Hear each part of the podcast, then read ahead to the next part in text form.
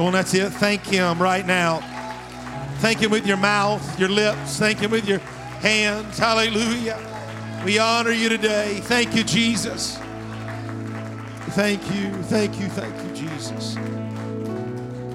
Thank you, True Praise, musicians, band. Thank you for ushering in the presence of the Lord. Thank you so very much for the time spent not perfecting for us, but perfecting it for Jesus Christ. Amen. Amen. Amen. It is good to be in the house of the Lord on this Sunday morning. Amen. Amen. I'm delighted to be here, and I, along with Brother Luke, thank you to all of our guests for being with us today. Thank you so very much. Amen. I don't know who was here on Wednesday evening, but man, what a great bit of teaching from Brother Jonathan Arnett on the oneness of God. Amen. Hero Israel, the Lord our God, He's one. Amen. Amen. When you've seen Him, you've seen the Father. I and my Father are one. It's not rocket science. Amen. It's just plain and simple right there in the book. Praise God. And I'm so very thankful for Brother Arnett, his teaching that he gave to us on Wednesday evening. I got to listen to that, hear that. Amen. If you haven't, I encourage you. I encourage you to go and watch that on YouTube or listen to that. I think we have it many different places, Facebook, different places like that. Just go and watch that and be enlightened. Amen. Amen. Amen. We're going to get into the word of the Lord today. Again, to all of our guests, thank you so very much. Can't say that enough. We truly are happy to have you here, and we hope that you find a church home right here at Truth Church. We're a little biased around here, but it's the best. Amen. Amen. It's the best. I don't say that heady and high minded by any means. I just believe that. I believe that. We're going to go to Exodus 16 this morning. Exodus 16. The praise team has been dancing around what I'm going to teach or preach about today. Brother Ben, he danced around it during our prayer meeting time, our focus prayer. I encourage you, if you get here at 9 a.m. on Sunday morning, don't stay in here. Come to the prayer room. If we need to pull more chairs from somewhere, we can do that. Uh, we want you to be a part of prayer room, a church that prays together, stays together. It really is true. And so I encourage you to be a part of that. Uh, come early. When you make a deposit, uh, Bishop for years, Bishop Gilbert sits in the back there for years, has always said that. When you make a deposit, you have something to withdraw from. And so when you make a deposit in the prayer room, amen, you can withdraw from what you prayed about. God can come and minister to you right here in the service. I believe that as well. I, I'm of that same opinion, if you will. Exodus 16. Exodus 16. It's a very familiar passage of Scripture to many uh, that are probably in the room. If not, and I hope that I can enlighten you a bit today. Uh, but it's talking about the children of Israel. And I, will describe it this way their deficit, their issue, their problem, their the thing that they created themselves. It had nothing to do with the God that they served. It had everything to do with the persons, the people. Amen.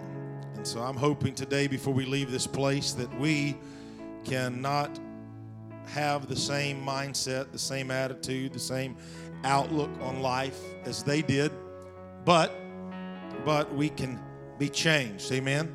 We can be changed. Exodus 16 verse 15. And when the children of Israel saw it, they said one to another, It is manna. Somebody say manna. It is manna. For they wist not what it was. And Moses said unto them, This is the bread which the Lord hath given you to eat. Sounds good, doesn't it? It sounds great. That the Lord's given you something to eat. This is the thing which the Lord hath commanded. Gather of it every man according to his eating, and a more for every man according to the number of your persons. Take ye every man for them which are in his tent or in his house. Verse 17 And the children of Israel did so and gathered, some more, some less. Some more and some less. For the next little bit, I will try to have you out of here by 11:30 if at all possible. I'll try not to labor points. I'll just try to stick to what I'm going to preach today. But I'm going to preach from this thought: the deception of gathering manna. The deception of gathering manna. Praise God. Somebody say that. The deception of gathering manna. If you would lay your Bibles down or your phone down and just lift your hands to the heavens. I want you to talk to Jesus today. And I want you to pray, Lord, don't let me be deceived. In the name of Jesus Christ. Lord, right now I want to hear your word. Lord, I want to speak your word and I want us to hear your word today. Let our hearts and our spirits be open to what you would have to say today. In the name of Jesus, every man, every lady, every young person, Lord, every elder that's in the house, every guest that's in the house, I pray that this word would fall on the fallow ground of our hearts in the name of Jesus. That we could live, Lord, how you intended us to live, that we would be what you have designed us to be in this last and this closing hour. When we've received your spirit into our life, when we are walking in truth and righteousness, Lord, every single day. Lord, I pray that we would live how you have intended us to live. We honor you and we thank you, Jesus, for your goodness and your mercy and your power. In Jesus' name. And the church says, Amen. Would you clap your hands unto the Lord? Come on, give him a shout of praise. Give him that high praise of hallelujah. You're not doing it for me or anybody beside you, but do it unto the Lord. Hallelujah. Lord, we give you the highest praise today of hallelujah. Hallelujah to your name. Hallelujah. Hallelujah. Hallelujah. You may be seated. Praise God the deception of gathering manna. If you would just bear with me for a moment, and you can have you have every opportunity if you'd like to open up to the Exodus chapter 16 and you can go through me. I'm just going to talk about the story here for a moment just because we need to lay some groundwork if we can. Amen. Praise the Lord. Lord, is that you?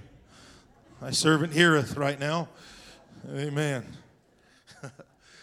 the book of Exodus, it begins with the story of how Israel is multiplying. And they began to be oppressed by the new king of Egypt. In the second verse of chapter 2, we find the birth of Moses. And in subsequent verses, tells of his mother hiding him and how the king of Egypt's daughter finds him. Chapter 2 is a very, very brief overview of Moses' early life. It is condensed to his birth, his upbringing, and early adulthood. His missteps in handling things in Egypt and his finding, or f- fleeing, I'm sorry, and hiding in the hiding and getting out of the way and marrying Zipporah and all these different things. And by the time we get to verse 24 in chapter 2, we find the Israelites moaning. They're moaning under the heavy burden placed on them by Pharaoh. And it talks of God remembering his covenant with Abraham, Isaac, and Jacob. Verse 25 of that passage of Scripture, God, He says this Look upon the children of Israel, and He had respect on them. He had respect unto them, rather. Other translations say that God acknowledged or decided it was time to do something, time to act. Got to do something about the situation. And so, chapter 3 begins with God's miraculously, his powerful speaking to Moses through the burning bush. I would just step aside for a moment and talk about this. I don't know about you, but if I walked outside and one of those trees over here to our south would just begin to burst in flames and God would begin to speak to me out of it, I and everybody around me would know about it. And everybody around me, they would believe in it whether they wanted to or not. Amen? But he begins to speak to him in the burning bush and he calls him to go back to Egypt and to deliver his people from the bondage of Pharaoh. Verses 7 and 8 can concisely state God's purpose and plan to Moses. God tells him, I have surely seen the affliction of my people, which are in Egypt, and have heard their cry by reason of the taskmaster, for I know their sorrows. Can we think about this for a moment? God knows where you're at. Amen? He knows where you're at. He knows your shortcomings. He knows your failures. He knows when you're oppressed. He knows when you're depressed. He knows everything. Amen? If, and it does, again, I, I use this term again rocket science. It's not rocket science. If he knew it then, don't you know he knows it now? if he knew about the sorrows and the pains and the driving of the taskmasters and all of those things that happen, he knows about it now. Verse 8 I am come down to deliver them out of the hand of the Egyptians and bring them up out of the land unto a good land. Somebody say a good land. Good land. And a large. Unto a land flowing with milk and honey. Praise God milk and honey. That sounds like a good place, doesn't it? Look at your neighbor and say, milk and honey. Verse 14 states some of the most powerful words in Scripture. When Moses asked who he is to say, sent him. And God says, you heard this on Wednesday night, I am that I am. Amen. And he reiterates it and tells Moses to tell the doubting Israelites, I am have sent me unto you. I am that I am. I am have sent me unto you. In other words, Moses, when they look at you and say, Who sent you? You stuttering, backwoods, old country, bumpkin, if you will, when they ask you who died and made you king, who died and made you the one that could tell us, you little shepherd, what's, who are you? What your response is to be is, I am. I didn't do it. I am sent me. When they say that who is going to deliver us, the answer is, I am. When they say that we need someone powerful enough to break the hold of the oppressor, your answer is to be, I am. When they tell you they need a commander to overcome the most powerful military force in the known world, you're going to tell them, I am, is going to do that. Amen. The response is, I am. And I would to God that there would be people in this room today that you would understand that it hasn't changed. It has not changed, young man. It has not changed, young lady. It has not changed, elder. Doesn't matter how long you've served God. Still, the I am is here to deliver. Still, the I am is here to help the oppressed and the depressed. The I am is the one that can do it all.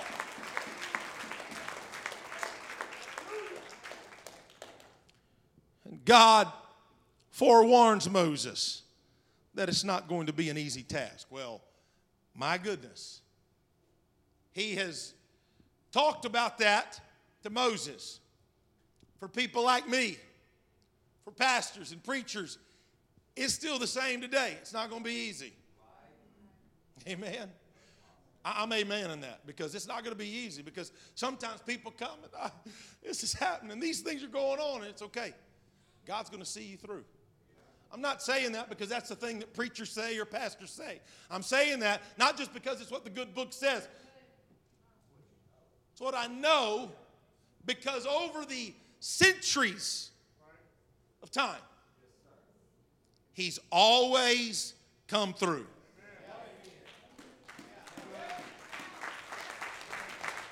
And yes, the Bible does say it. Yes, it is because the Bible says it. Yes, that is true. But there has been so many times that people did not know the Bible, but they trusted what somebody said about the Bible. They didn't know a verse, they didn't know a chapter, they didn't know Genesis, Exodus, Leviticus, they didn't know anything about it, but somebody told them, hey, listen, I serve a God, and my God said He's going to see you through. And they've trusted the word of somebody else. Now, that's pretty powerful, ladies and gentlemen. A messenger gave the message, and the person was saw through. Sounds pretty familiar, don't it? It's happened today. It's happened in this day and age which we live right now, just like it did in the book. So, whether you know the book or not today, I want you to hear the messenger that's here today to tell you that the I am will see you through. The I am has some great things for you. The I am can pull you out of darkness and set your feet upon a rock to say, The I am can, whether you know that for yourself or not. Now, I encourage you to get to know it. I encourage you to get to know Him and all that He can do. But if all you got to hold anything today and let, let you know anything today is the man holding the microphone, then I would that you would trust me just for a moment that the great I am is still doing what he did in the book, and he can do it for you before you leave this house today. But he forewarns him, he tells him that it's not going to be an easy task because not only are you going to have to convince the Israelites, but you have to deal with Pharaoh too. And God tells him that I am sure the king of Egypt will not let you go. No, not by a mighty hand, the scripture says. But also, he gives him assurance. Moses, my good buddy, my friend, Moses, this is what's going to happen. You're not going to worry about old Pharaoh. I'm going to stretch my hand against him. And when I get through with him, he will let you go. Amen. That's a pretty good deal, isn't it? That's a pretty good plan right now. It's going to be hard for you to convince people. It's going to be hard for you to let people know. But let me tell you something. When I get done with old Pharaoh, you're going to be let go. And you're going to be going to where I have prepared for you to go. Moses, his faith is bolstered by the experiences he had the experience he had with God. And he takes his brother Aaron and goes down to meet the elders of Israel. And he delivers this message from the Lord. So he goes and he meets with the Israelites. And he and Aaron go and meet Pharaoh. And things get off to a pretty bad start. It's not very good on the home front, if you will. The contest with Pharaoh, if you're looking through your Bible, they began.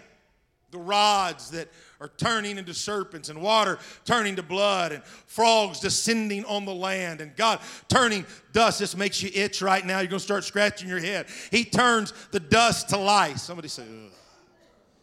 Amen. Every time I hear it. See, here in a couple of weeks, when these, or a week or two, I guess a week from now, when these kids go to youth congress in, in uh, where are we going again? St. Louis, they're going to do a lice check before they go. And when they mention lice check, I begin to itch at the very mention.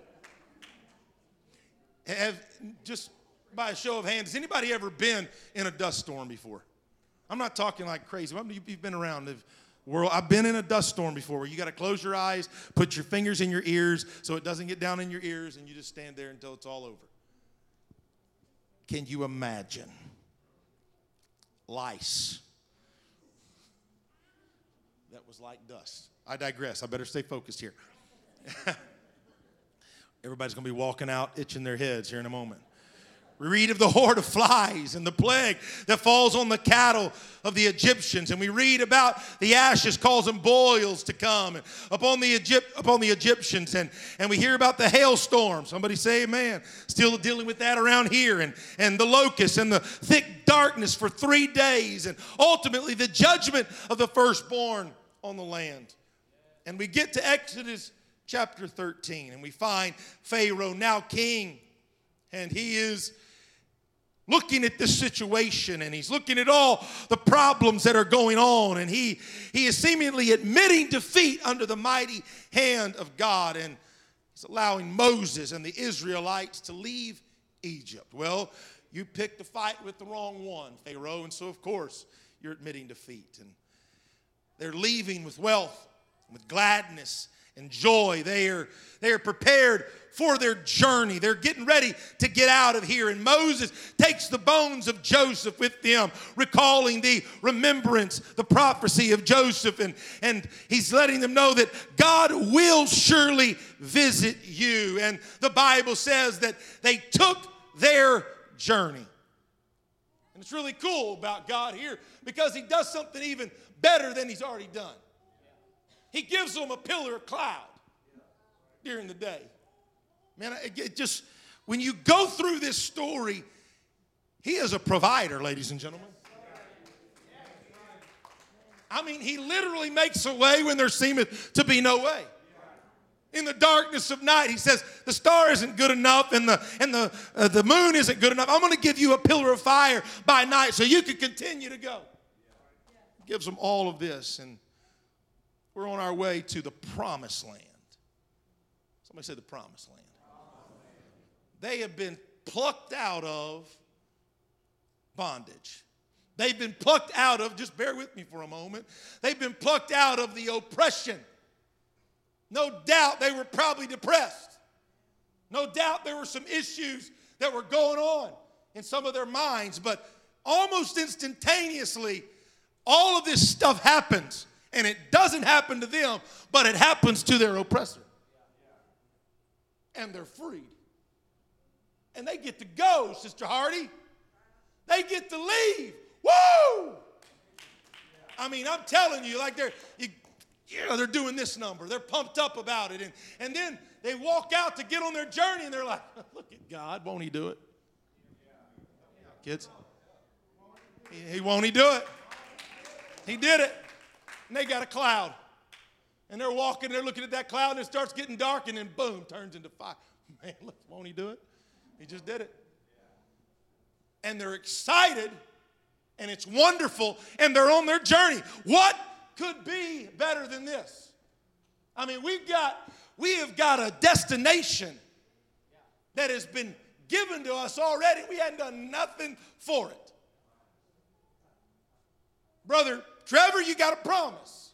Brother Jordan, you got a promise. Sister Delisa, it's yours, and we're going to the promise. Here it is silver platter. You can have it. And I'm going to direct you there the whole time. I'm going to take you there. I've shown you what I can do to your people that are bothering you. And now I've given you a cloud and a fire, and we're getting to your promise. We're on our way, skip skippity doo dah, here we go. Somebody say, I'm excited. But then they hit an unexpected pothole a bump in the road, if you will. Now, I'll say this, and I, I, again, I'm not going to try to digress and get behind here, but we hit these when we were in in New Zealand just last week, and we have those little bumps that are in the parking lot, but they're crazy, aren't they, Brother Jordan? We, we're just barely going over them. I'm still got neck issues right now. I'm, I'm joking, I don't, but uh, they're, they're bad. Well, that's what they hit. They hit a pothole.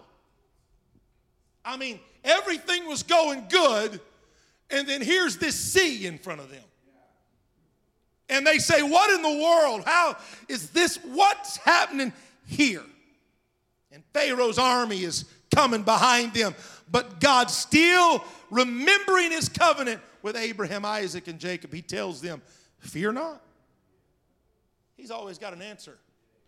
You'd think that this would register in the brain of the Israelites. You'd think that it would register in our brains that he's got it under control. He is the great I am. He is the one that can do anything with any situation that you and I could present to him. You would think, fear not, stand still and see the salvation of the Lord. For the Egyptians you have seen today, you shall see them again no more forever. The Lord shall fight. Woo!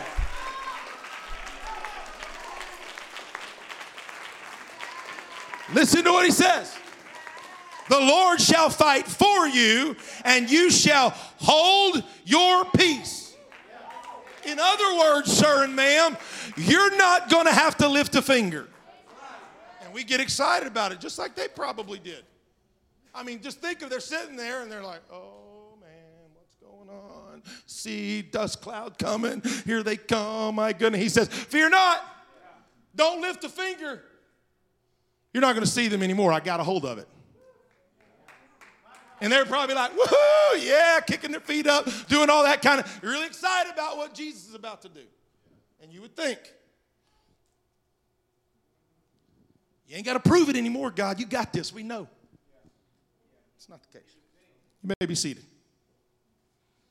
God tells Moses to stretch forth that rod of his, and he did that he stretched forth his rod and he divided the sea. He has this staff in his hand. And there they go. And the cool part about this, and it's many preachers, not just me, talk about it, it literally created dry ground. Now, I grew up in the country, all right? and we had a pond that was less than par. Par is a golfing term, and it was horrible. It was the, it was not. They had we had deformed fish. Okay, uh, it was bad. I mean, no joke. Ask Bishop Gilbert. They had like eyes that were like crooked, and two of them. And am I lying? If I'm lying, I'm dying. It's the truth. I would not have ingested any of them. But then that's beside the point. But it also would dry up on the I don't know what direction that is. I guess it's the uh, I don't know what side. It would dry up pretty bad. But when I would say it would dry up, it would the water would go all the way down a little bit, and over here, it would stay mucky and mushy. If you tried to drive a four wheeler through it, you're going to get stuck. If you tried to step in it, you're going to get stuck. And it was nasty and gross, and that's the way it was. And I'm sure if we went out there today, it may even still have, there's no telling.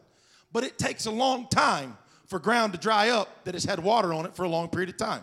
Any of you country folk know about that? Any of you mutters out there?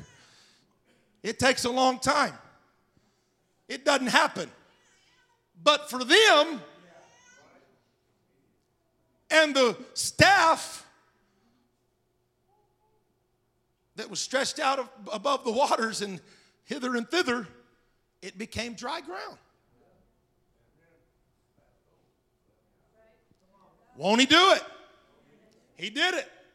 We got a fire, or a cloud, a fire, and we got dry ground now. And we got a promise that tomorrow, these cats, you ain't gonna gotta worry. You ain't gonna gotta worry. If you didn't know what that is, I'll explain that later. You ain't gotta gonna worry anymore about that. That's good terminology.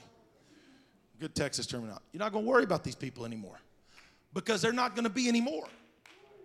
Now, it doesn't get any better than that, ladies and gentlemen.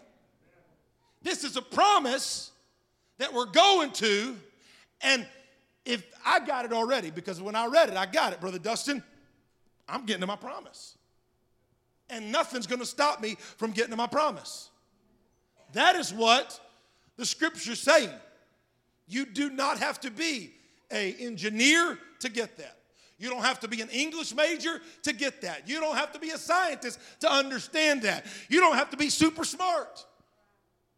You can read, just, just read the scripture, and you can see, and I can see, nothing is going to stop us from getting what Jesus Christ has promised us to get.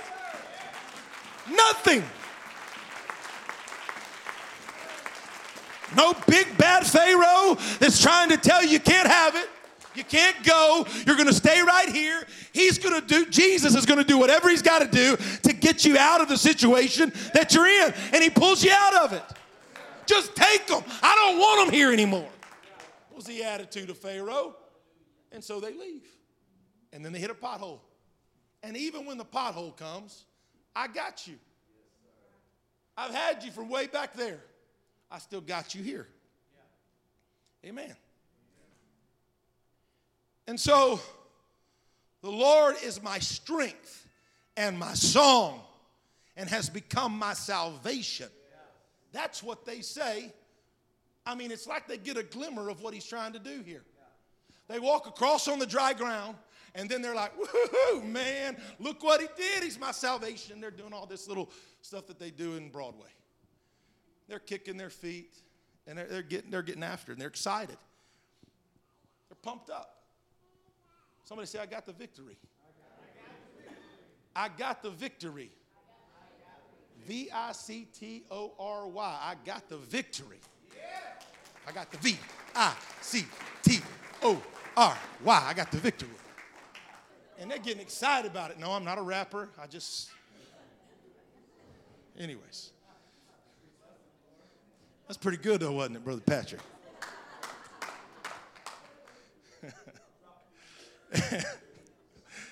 In verse 12, verse 12, they began to murmur against the Lord. What? Are you kidding me? They begin to murmur against the Lord. And God's response is to send them another miracle. and to let them understand that, hey, I know it's not too good right now. I know that there's, there, there's this problem that's going on right now. But I'm going to help you nonetheless. I'm going to sustain you. Verse 12 murmuring against the Lord. And God's response is to send them another miracle and to sustain their hunger. God literally allows it to rain bread from heaven. I'm telling you all the kind of bread that, I mean, everything that they needed. Help me out, brother. He's beginning to rain this bread down. It's just supplying it every day. And it's to satisfy their need for food. God does it every single day. Somebody say every day. Every day except the Sabbath. So to, for, for us today, you're going you're to fast. Is that all right? Nobody's eating today? And God does it because the ultimate goal is to get them out of Egypt and to the promised land because he loves them and he remembers his covenant with them. And so here they go. They got their bucket. And it's Monday morning. Woo, look at God's bread. Man, don't that look good? I'm going to buy you some more croissants, by the way. That's all we had This was a last minute deal. And so, man, they start gathering it up. Me and Johnny. There's one for Susie. There's one for Tate. Go. You wanted me to say his name? Thank you, brother. There's one for Maris and Ginger. We're good. And they gather up all of this that they need. Everything that they needed for their house, they got what they needed. And he, I'm, does it get any better?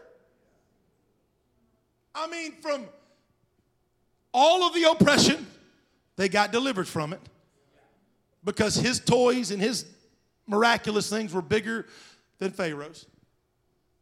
And then he gives them the cloud and the pillar of fire. And then he gets them across the sea on dry land. And then we're going in. Here we go. Eh. He starts giving them some bread. Throughout the remainder of the book of Exodus and Leviticus, we read of so many amazing things. We read about God's glory on the mountain.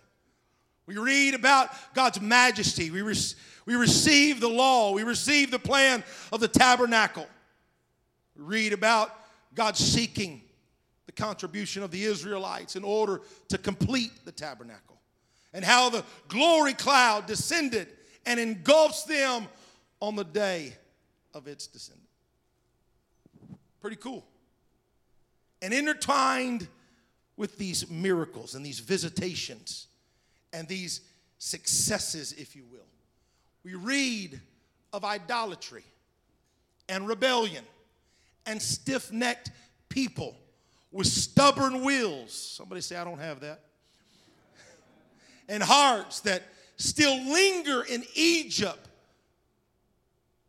But all of that overshadowed by the miraculous and by the ultimate goal that God has in mind.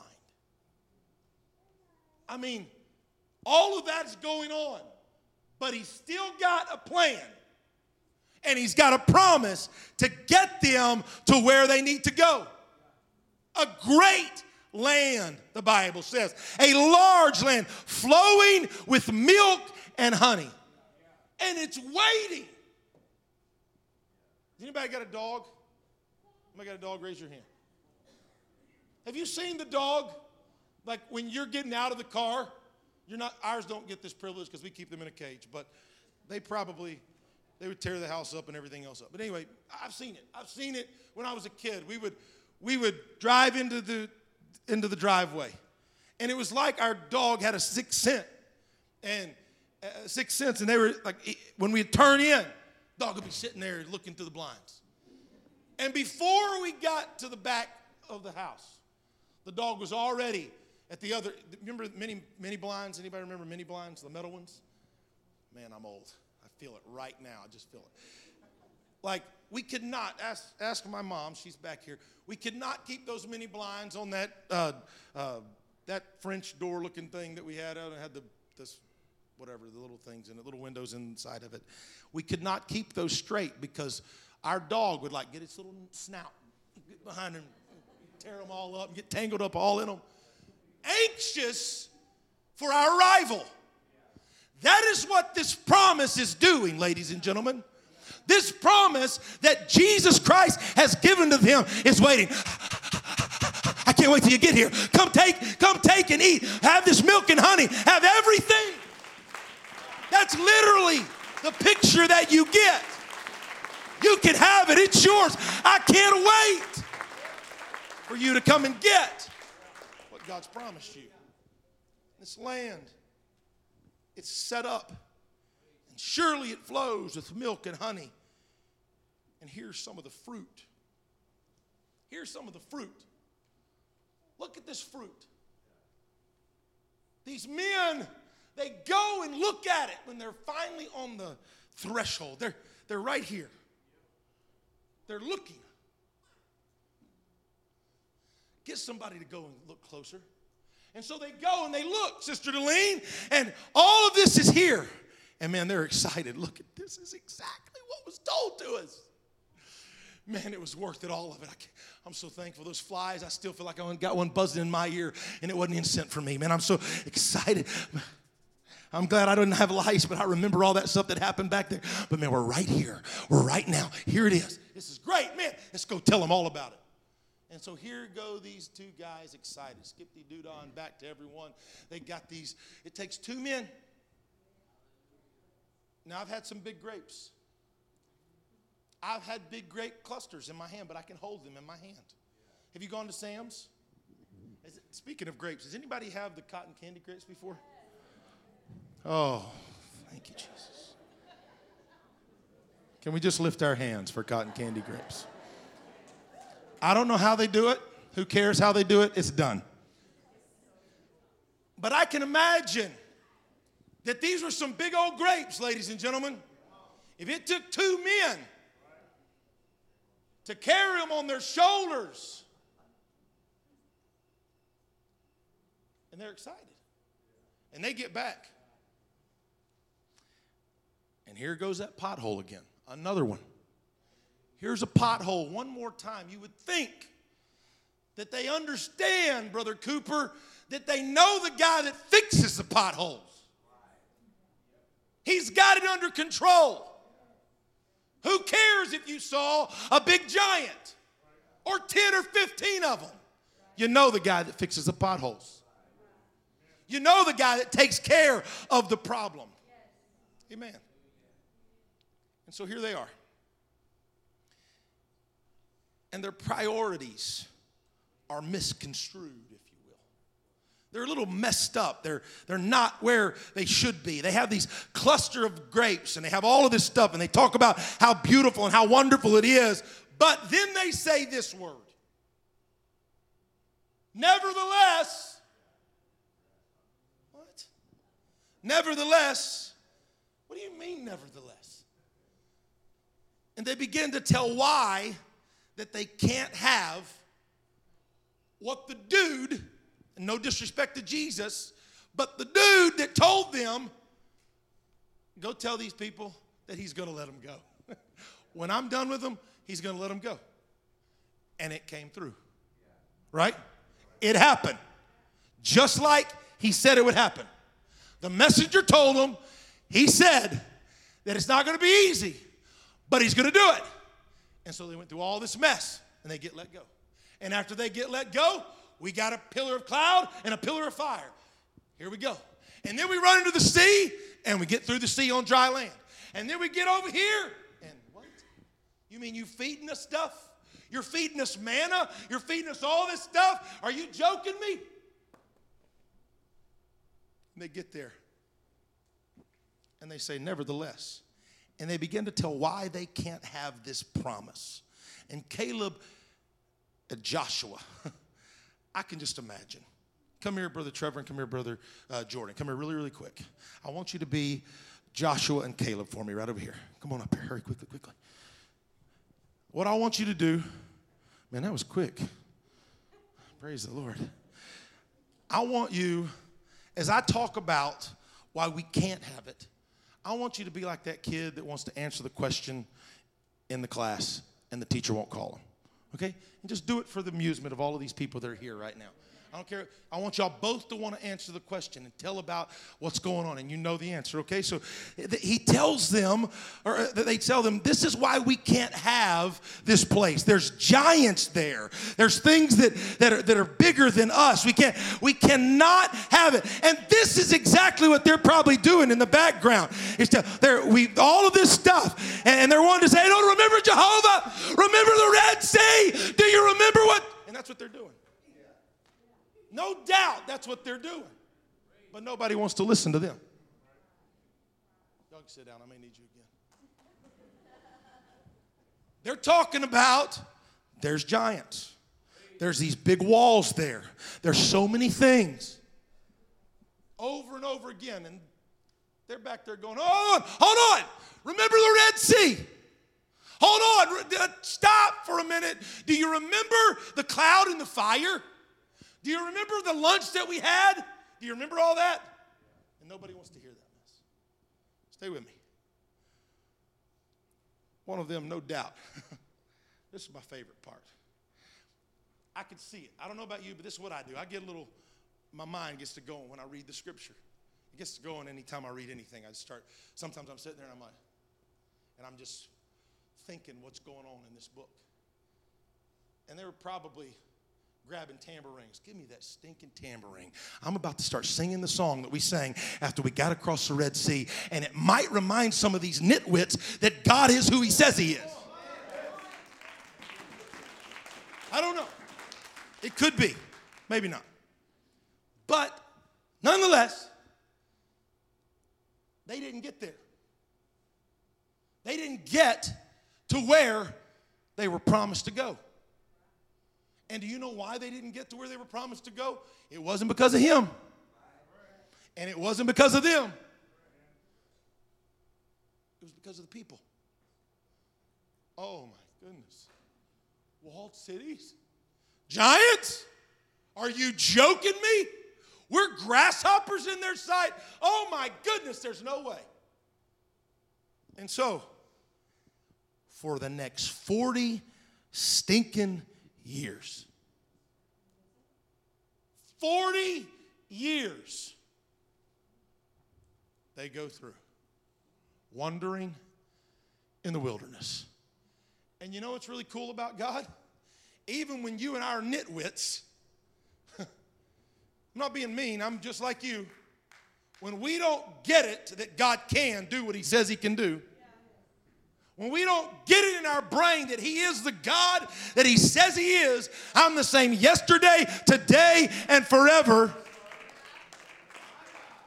You know what He does?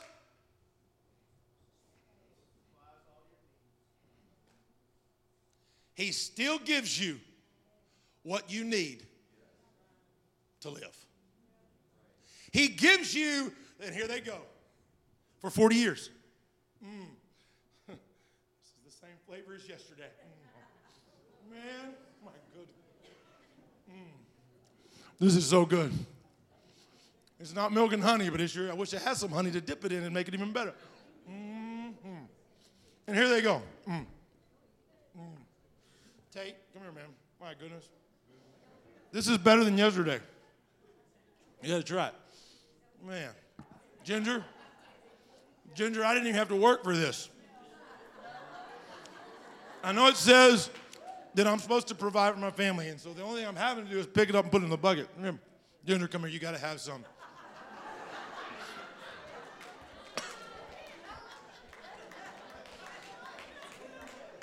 Go ahead, eat it.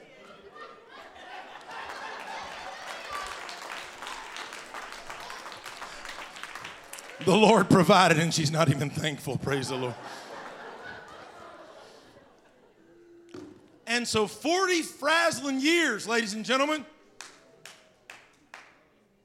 we want to shout about it. Man, look what God did for 40 frazzling years. Well, guess what? That's not what He intended them to do. He didn't want them to get buckets, and he didn't want them to live in the wilderness, and he didn't want them to have tents. He wanted them to be in the promised land. He wanted them to have milk and honey. He wanted them to have a big city, a place that they did not build.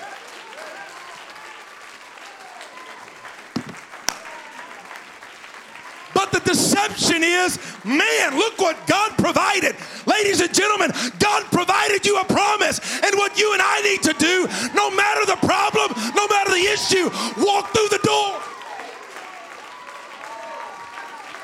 We stand on the threshold of our promise. Man, look at all that great and wonderful stuff. Oh, giants, grasshoppers, oh my goodness. I would rather go back and eat some manna. No, I know God provides, but ladies and gentlemen, that is not what He intended us to do. He never, ever, ever intended them to go through the wilderness for 40 years and eat His bread from heaven. I wish I could remember that old song. Bread from heaven, whatever that song is. What is it? I don't remember it anyway. It doesn't matter. It's an old song. But who gives a frazzling rip? Thank you, Jesus, but that's not what he wanted me to have. And that's not what he wanted you to have. Is he still God? Is he still a provider? Yes, he is. But he's standing there saying, Man, you could have milk and honey for breakfast today, but you're having bread. Which from heaven. Lottie da if it's from heaven. That's not what he promised you. He did not promise you a wilderness. He didn't promise you a place where you'd say, Man, I wish I was back in Egypt. No, he didn't want you to do that. He wanted you to be to, at a place where he made for you to go, and he promised you could have it.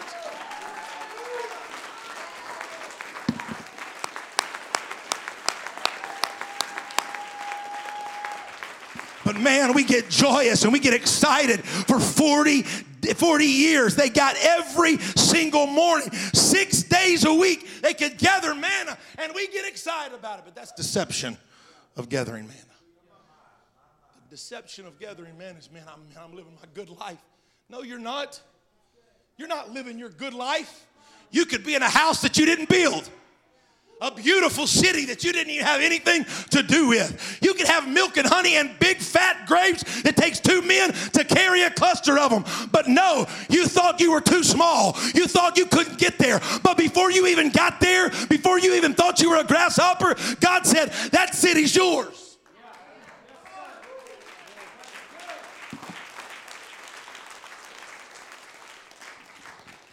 So I want to encourage you today live where God's promised you to live or keep on gathering manna. Live where God has promised you to live or keep on gathering manna. When you start gathering manna, what you're going to do is you're going to go back to that old mindset. Man, Egypt sure looked better. Man, I wish I could go back there. He didn't intend it to be that way. He intended you to be in the promised land. He intended you to say, Man, I'm excited about what God did. I am so thankful that I don't have to be there. I'm so thankful that He brought me out and rejoice about the victories that He gave you. Rejoice about going over the sea. Rejoice about the cloud. Rejoice about the fire. Rejoice about the direction. Rejoice about the grapes. Rejoice about everything that God provided for you because He's the one that promised it to you.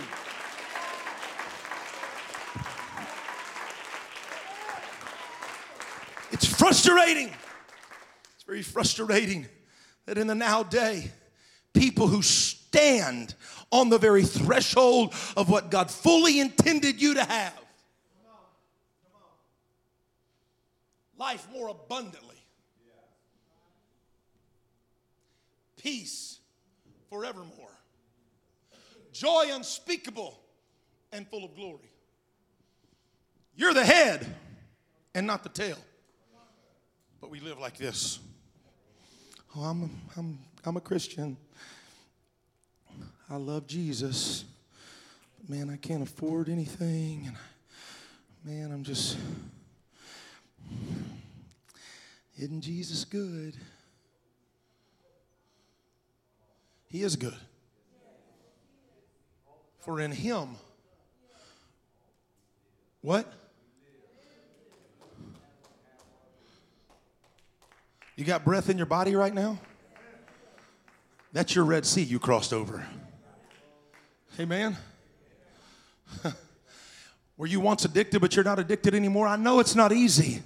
I know there may be some walled cities and there may be some giants and there may be some things in your way, but He promised you peace and love and joy. He promised you help and hope forevermore. So, my my message to you today is live in the promised land and don't live on manna.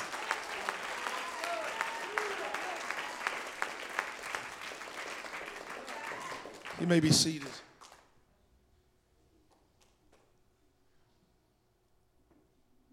These people that were saying that we're as grasshoppers, these people that stated that, man, there's big, big big men there. No doubt. Because everybody's curious, and I know that you probably think like I do. As they were walking through the Red Sea, they probably didn't just look at it like, oh, that's cool, dude. No, they probably ran their fingers through the water. I don't know for sure. That's not, I'm not adding to or taking away from the Bible. I'm just saying a normal person is probably like, man, that's really cool. You want to touch everything, you know what I mean? And no doubt, these same people were walking right up against it, going, man, wow, that's really neat. Look at the video. There's Nemo right there. I mean, before you could go to the aquarium, Jesus created the aquarium.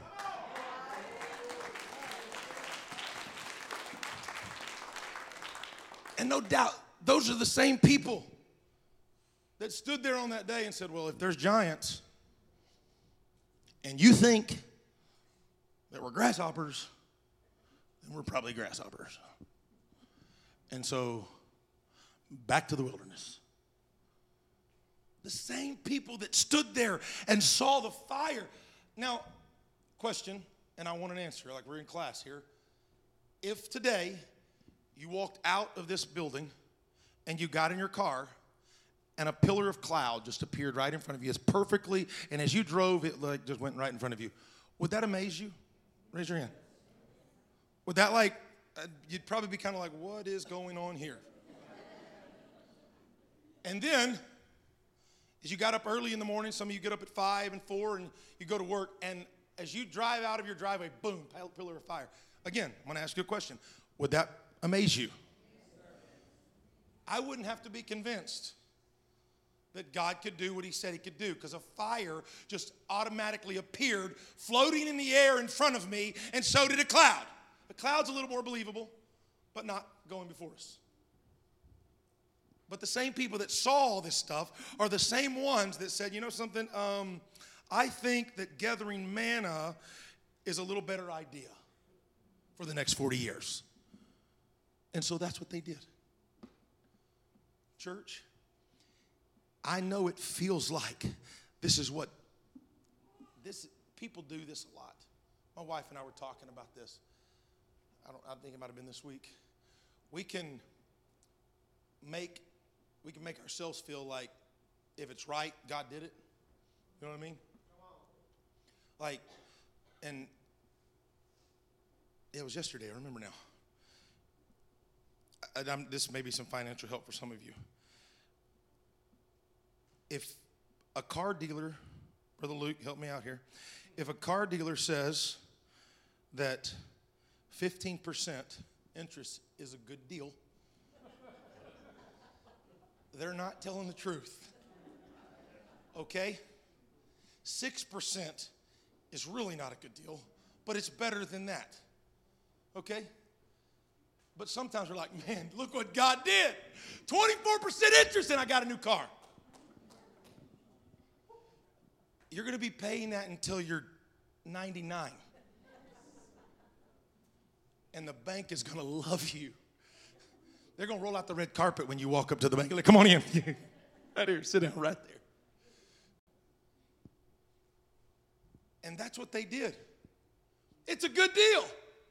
Jesus is giving us manna. Look what see all this stuff here? Woo-hoo! Every day, Monday, Tuesday, Wednesday, Thursday, Friday, Saturday.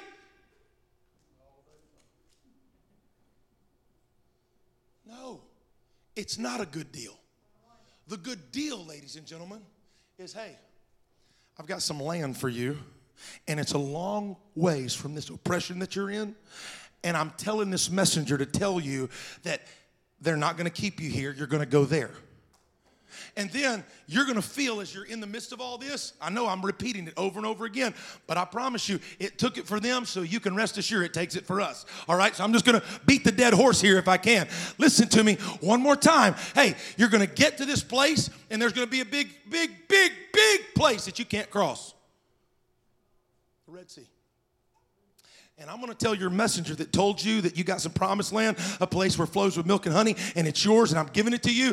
I'm going to have him stretch forth his staff, and I'm going to amaze you. And here goes the waters, and you're going to walk on dry land. And you're going to get the other side, and you're going to dance and get excited about it. And I'm going to close it on top of all of your enemy, and you're going to get to see them drown. And you're going to say yes. And you're going to run over here, and you're going to get to this place. I'm going to give you some manna, and I'm going to get over here to this place. I'm going to say, listen, here's this promised land, and you're going to go check it out, and you're going to go, ooh.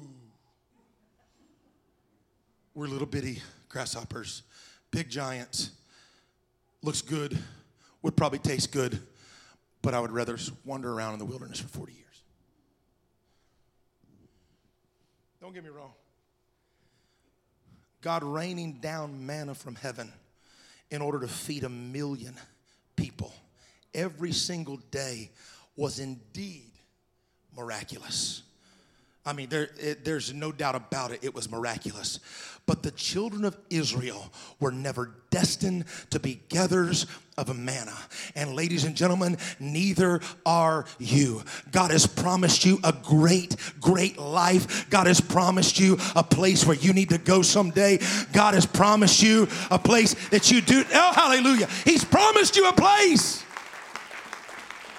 where you don't have to be in pain. Bible says he wants to give you life and life more abundantly. Where does that life supposed to be? Right here and right now. And up there.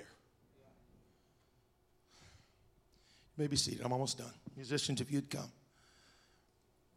From day one, before Moses ever left the desert and stepped foot into Egypt, God's will and intent and destiny for his children was for them to be in the promised land. I want you to hear me today. I'm not saying don't appreciate and don't be, don't be thankful for the manna. We got to be thankful for the manna. Church is good. And getting blessed is good. Victory on Sunday morning or Sunday evening or Wednesday or any special service, that's great. Amen? Doesn't matter. Doesn't matter what time of the day it is. It doesn't matter if it's Monday, Tuesday, Wednesday, Thursday, Friday, or if, if there's a church that has Sunday morning, Sunday night. It doesn't matter if it's a it's a church that has revivals like we did back when I was a kid, Monday, Tuesday, Wednesday, Thursday, Friday. No, I'm not, it doesn't matter when it is. All we need to understand is that Jesus designed you to live in the promise every single day. he wants you to have the promise every single day. Not just when you think you need it. We are not destined to gather manna, but we are designed from God to have the promise that is from God. You hear what I said? We are designed by God to have the promise from God. He destined you and me to not live with our smile upside down. He did not destine you to be pitiful, poor me. No, He didn't destine that. He destined you to have. He destined you to partake. He destined you to make up in your mind, I am going to be who God created me to be. I'm going to right now live where God wants me to live. He wants me to live Holy Ghost filled. He wants me to live free. He wants me to have hope. He wants me to have joy. He doesn't want me to be depressed. That's how God intended you and me to live. Do you think for a moment that God gave you the Holy Ghost to live with you, with a, live with a frown on your face all day? Do you think God gave you the Holy Ghost, which is described joy unspeakable and full of glory, for you to be bitter and mad and hateful all day long? He didn't do that. It's time for some of us to, to turn our habitual, ritualistic, mediocre, apostolic lifestyle on its ear. It's time to quit gathering manna and start living what God promised that you could live. It's time to quit accepting defeat as a way of life and glimmers of sunshine as the best that you'll ever have. What do you mean, Pastor Darren? I mean, there's some of you in this room right now that you anticipate getting to church because you think that's the only place that you can feel free and that you can have hope and you can have joy. Man, make the altar call, Pastor Darren, because I'm going to come get my fix this week. That's not what God intended. That's living on manna. It is. Man, say the right word, Pastor. That's living on manna. Sing the right song, singers, and play the right song. That's living on manna. God says that He wants to give you life and life more abundantly. Joy unspeakable and full of glory. He is the peace that passeth all understanding. He is the rest wherein those weary find their rest. Oh. I'm not preaching about a God that we just push the button. Oh, yeah, thank you for that, Jesus. I'm going to live on it today, and then I'll, I'll give it back and go back to my mediocre lifestyle. No, that's not what God intended. Stand to your feet all across the building.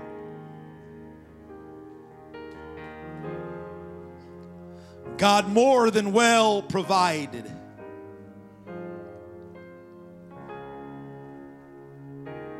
And sustained in the wilderness. But it doesn't change the fact that he never, ever really intended for church to linger there for 40 years.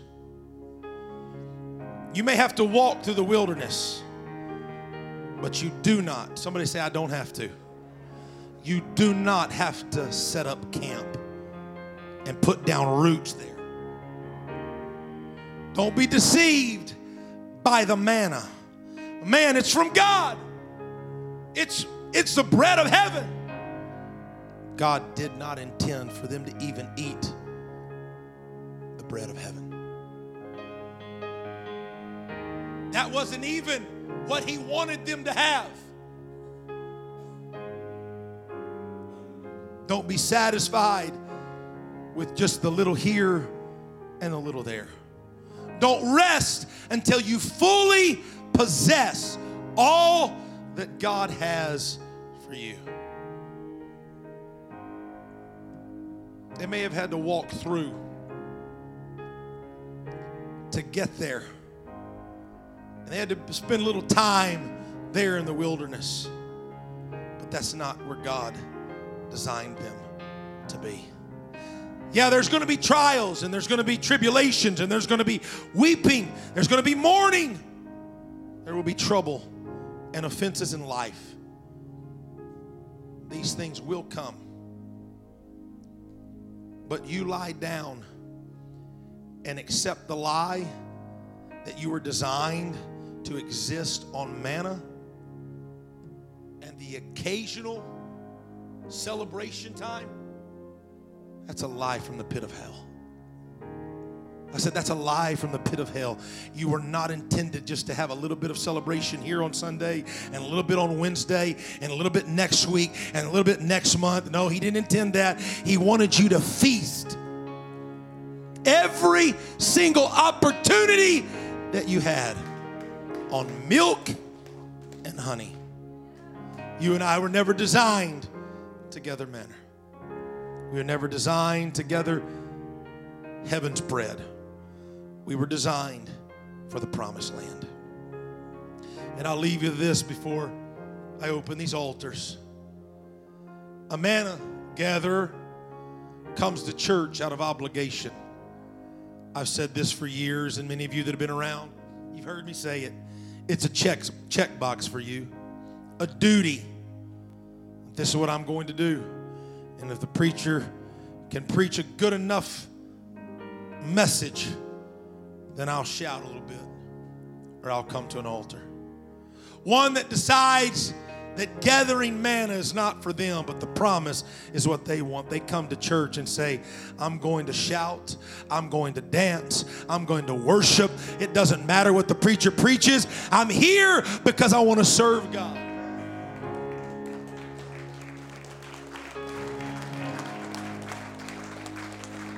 One that feels that they have been destined to gather manna has that Judas spirit. The Bible says, I want you to hear this right now. And I don't mean to be demeaning to anybody in the room, but I feel in my spirit there's some that possess this spirit right here under this roof. The Bible says that Judas sought for an opportunity to betray Jesus. Someone that desires to gather manna can have that same spirit along for the ride, in for the blessing. I'm listening to the word. I'm taking every message into consideration. Every time I go through a trial, God's going to be on trial though. When I got an issue or a problem, I, I listen to what the preacher says, but you know something? I got a bad report the other day, and God, who do you? Come on, God. What's going on, God? I was in a wreck yesterday, and and and this happened and that happened. God, what? Why did that have to happen to me? Maybe you lose your job, or maybe you're laid off. God, if you're really God, why is this God's on trial? Every opportunity that you get to put him on trial. Don't be a man together. Don't have a Judas spirit. Someone that says the promise is what they were created to have. They say, No, sir. You can laugh at me, you can ridicule me. Preacher, you can preach to me, you can ignore me but you're never, ever, ever going to be able to run me out of what God has promised for me. God gave me a promise. No man is going to get between me and what God has promised me. God promised me heaven. I'm going to live for Him. God promised me streets of gold. I'm going to walk on streets of gold. God promised me a life here to have joy unspeakable and full of glory. Nothing is going to get in my way. And I understand. People think Preacher, you're just talking about butterflies and tulips. Everybody be happy. Ladies and gentlemen, no. It's not about everybody be happy and let me motivate you. No, it's not what it is. God intended you to live in the promise. God intended you to have joy. God intended you when you do go through a trial to reach up and take the nail scarred hand of Jesus and understand hey, I'm going through a mess right now, but I know where you promised me to go. I know where you promised me to live. I'm not putting you on trial. Thank you for bringing me out. Thank you for setting my feet up on the rock to stay. Thank you for saving me. Thank you for bringing me out of the Red Sea. Thank you for taking me out of bondage. Prayer team, if you'd come this place right now and you want to make up in your mind, I'm not going to be a man together, but I'm going to be an individual that possesses the promise. The Bible says, For the promise is unto you and to your children and all that are far off, even as many as the Lord our God shall call. Why don't you come right now all across the building? I encourage you on this Sunday. Don't be deceived by the manna. I know it looks good. I know that you think it's absolutely wonderful. Don't be satisfied with what God can do in just the moment when He's created a promised land for you to live for all eternity. Can you lift your hands all across the building? And if you want to come to this altar right now, maybe you've never received the baptism of the Holy Ghost with the evidence of speaking in other tongues, the Spirit of God gives the utterance. It's real, ladies and gentlemen. For the promise is unto you and to your children and all that are far off, even as many as the Lord our God shall call. Today we have a baptistry that's ready for you. It could be the first day of the rest of your life. Old things pass away, and behold, all things are new. No, it's not just a sign for me to see or you to see. It's what Jesus Christ commanded. Except the man is born of water and spirit, he cannot enter the kingdom of heaven. I don't know about you, but I want to live with him for all eternity. I don't know about you, but I want my soul to commune with him with how he intended it to be from the very creation of time. Come on, every hand lifted, every voice lifted. Come on, can you pray to him all across this building?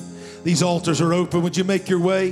If you have a need today, if you have a special need in your life, there are people here that want to pray with you. They want to anoint you with oil as the scripture instructs us to do so. And I pray that God would heal and transform your life. There are needs on the screen.